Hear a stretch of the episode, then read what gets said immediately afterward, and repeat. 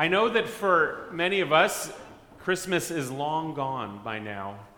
Uh, over and over again, though, you've likely heard it said in the church that on Christmas Day, as I said with the kids, that just started Christmas, and that Christmas is the season in which we are presently living in the church.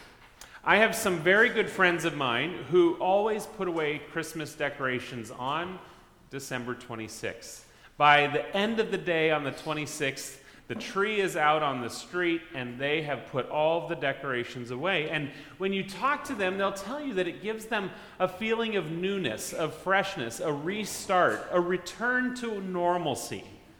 And you see, as much as we love all these celebrations of the end of the year, and really, doesn't it start with Halloween, even, and then go to Thanksgiving, and then Christmas, and all that comes with it. For many of us, we've got this need, this desire just to get back to normal, to an equilibrium. To find that foundation of the things that we can control, the things we're used to, we can return to doing the things of our lives. But then, interestingly, there are others among us, and my family has always been like this, where we want to keep Christmas going as long as possible. We keep the decorations up. I remember as a kid, the tree would be very, very dead by the time we were taking it out.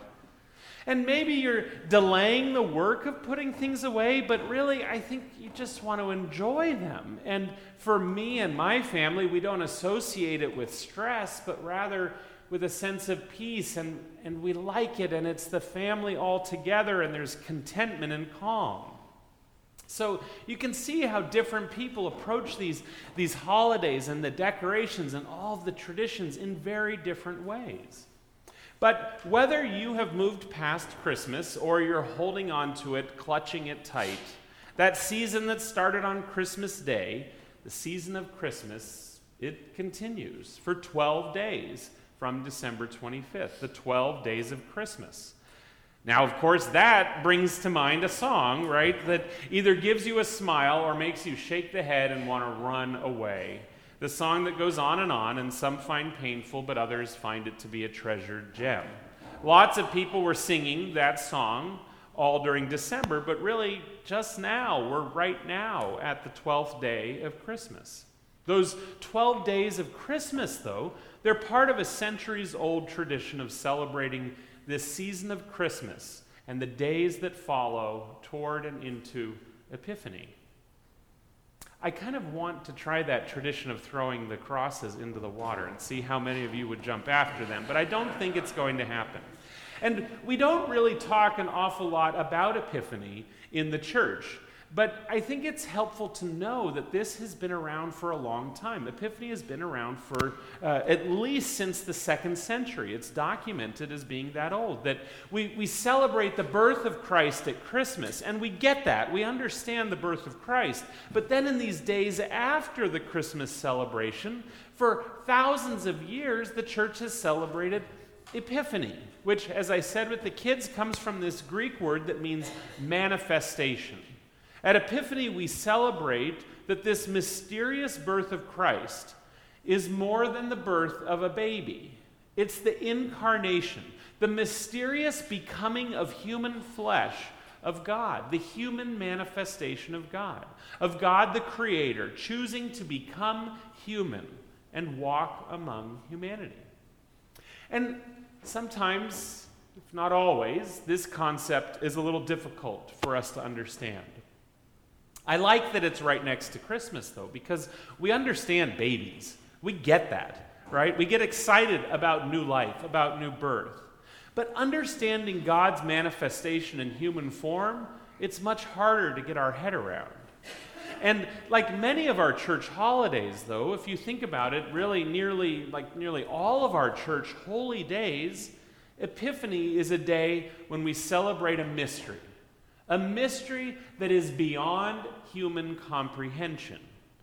The church marks these mystery days. We call them holy days. I kind of would like to call them mystery days. They're days of wonder, right? Easter, a day of wonder, days of intrigue, days that keep us thinking, keep us hoping, keep us praying, keep us looking, keep us searching, keep us growing keep us limping toward this God who loves us and who desires our love, but a God who resides in the mysteries. These are opportunities for us to lean into the curiosity of it rather than trying to comprehend the mystery out of it. Over and over again, each year, maybe we can learn a little bit more, or actually unlearn a little bit, learn a little bit less, and understand more. And we can allow ourselves to examine our own faith during these holy days, to bring our faith and our doubts to these holy days, and we can continue on our journey. But we come to this place to continue on that journey a journey with one another, a journey that's guided by God, but a journey on which we have companions. And so, this is what the church has done with Epiphany for all these centuries. Now, Epiphany is most often associated with the gospel lesson in Matthew that Amy read for us, where some wise men followed a star and came from the east to find the Messiah. They brought him gifts. You all remember what those gifts are, right? Tell someone sitting next to you what the gifts are. Remember what they are? Frankincense, gold, myrrh. Got them all? Okay. We got them all gold, frankincense, and myrrh, right? And just thinking about the kings now, you might even have an image of what they look like, right? Perhaps robes and turbans. And there were definitely camels with them, right? But we don't know any of this. It's not in the story. Did you hear any of that in the story that Amy read? We don't, we don't even know exactly where they came from. We don't know how many of them there were. It doesn't say that there were three. It says that there were three gifts that were brought, but we don't know if they all brought a gift. There's nothing about camels. We don't even know how they knew that the star would lead them to Bethlehem. And, and we don't know we don't know when they came. In our mind, we often think of the baby coming quickly, and then there's the baby, and then there's the wise men, but we don't know that. It just says that they came after the birth. These facts have all been filled in by tradition over the centuries. Our text says that after Jesus was born, wise men came. They followed a star, but the star didn't actually get them to Bethlehem, but rather they were summoned to King Herod when they reached the region. King Herod knew they were looking for the Messiah. And he also wanted to find the Messiah for a very different reason. He wanted to get rid of the Messiah, he wanted to get rid of any threat. And so these men, these wise men, meet him and they tell him what they're doing. They didn't know that there was the risk. And so it's Herod who then gathers the religious leaders and says, Where, where's the Messiah to be born? and they recite scripture from the prophet Isaiah saying that the Messiah will be born in Bethlehem. So the star is still guiding these wise men.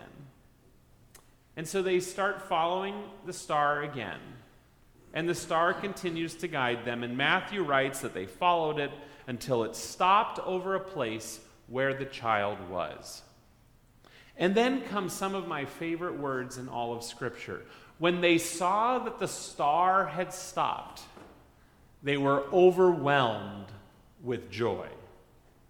They were in the presence of the one they were seeking, the one they were drawn to follow, and the one they had journeyed to worship, and they were overwhelmed with joy. They brought gifts, but the star had been the true gift, a gift that brought them to this child. A journey that led to them being overwhelmed with joy.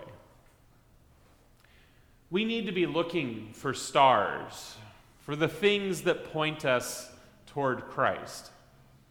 We need to be looking for the things in our lives that point us toward the mystery of God's incarnation. The promise that we have, the promise in Scripture, is that in finding Christ, in, in growing closer to Christ, in bringing the gifts of our lives to Christ, we will be overwhelmed with joy. Truly, the stars we follow will be the greatest gift we can ever receive. Now, I love that the wise men weren't alone. It wasn't a wise man, wise person. It was a group of wise men who came. And it's a critical part of the text. But I, I like to think about it too, because we don't, we don't know really anything about their conversations, right, along the way. They're following this, this star. There had to have been doubts, right, at some point. Are we really following the right star? Are we going the right way? Or were there times when they lost track of the star? Did they have disagreements along the way? Is that what led them to Herod eventually? Or confusion? I'm sure there were some jokes along the way, some good conversation. They're traveling. I just got back from a week in a car with a friend of mine, and we had a lot of silence, I'm sure, but also good conversation on the journey. But what we know, as much as we don't know, what we know is that they were together. They were together. They had companions on the journey, following the star together, seeking Jesus with one another. The companions on your journey, they're a gift to you from God. Companions in this church, companions in your family. These companions, they can help you see the things that you might not see on your own to reveal the stars. There it is, to keep going, to help you understand the path of loving Christ in ways that you might not see yourself as you journey together following the star. Stars and companions, these are God's gift to you for your journey. This morning, I want to share with you a tradition that I shared with the folks at family camp last year and then again last night. When you come forward for communion a little bit later, after you receive communion, you're going to have a chance to choose a, a star from one of the bowls on either side as you go back to your seat. There's a star, it's, it's for you, and, and on the star is a word that's written. There's a different word on every star. It's a gift of a word to help you grow this year as you seek to grow nearer and closer to Christ. It's a word to help guide your life a little bit in this coming year. It's a new year, it's a new opportunity to start and to look afresh and anew at the mystery of how God is working in your life. So, like I say, you'll each have a different word, and I encourage you to share your word with others, maybe during fellowship downstairs or maybe even with a, a, close friend in an email or a phone call or, or a walk or a cup of coffee. Share about and think about that word throughout the year. But first, I encourage you to learn about the word. Look up the definitions, all of them, even the strange ones. Even if you think you know what the word means and you feel comfortable with it, look it up. Wrestle with your word. You may not like your word or even understand it or, or even get how it might be a word worth following. But I encourage you to wrestle with those feelings too. Google the word, see where it appears in the news. Look up the word in Scripture and see what verses it might appear in. See if there's something you can gain from it. Examine your word and then take and seek ways that you can live into the word in your year. Put the star somewhere it might be easy to follow. It might be helpful to see as a reminder or a guide. Maybe your refrigerator or your bathroom mirror, or a car visor, or a calendar, or in your planner. Somewhere you you will continually be reminded of your word. And then be reminded that you're on a journey. All of us are on a journey. And enjoy the journey of following this star to examine your life, but really to lead you where the stars ought lead, which is to the cross and to Christ. Stars and companions, gifts for us on this journey. A journey of epiphany, a journey into the mystery, a journey that is our whole lives. In the name of the Father, and of the Son, and of the Holy Spirit. Amen.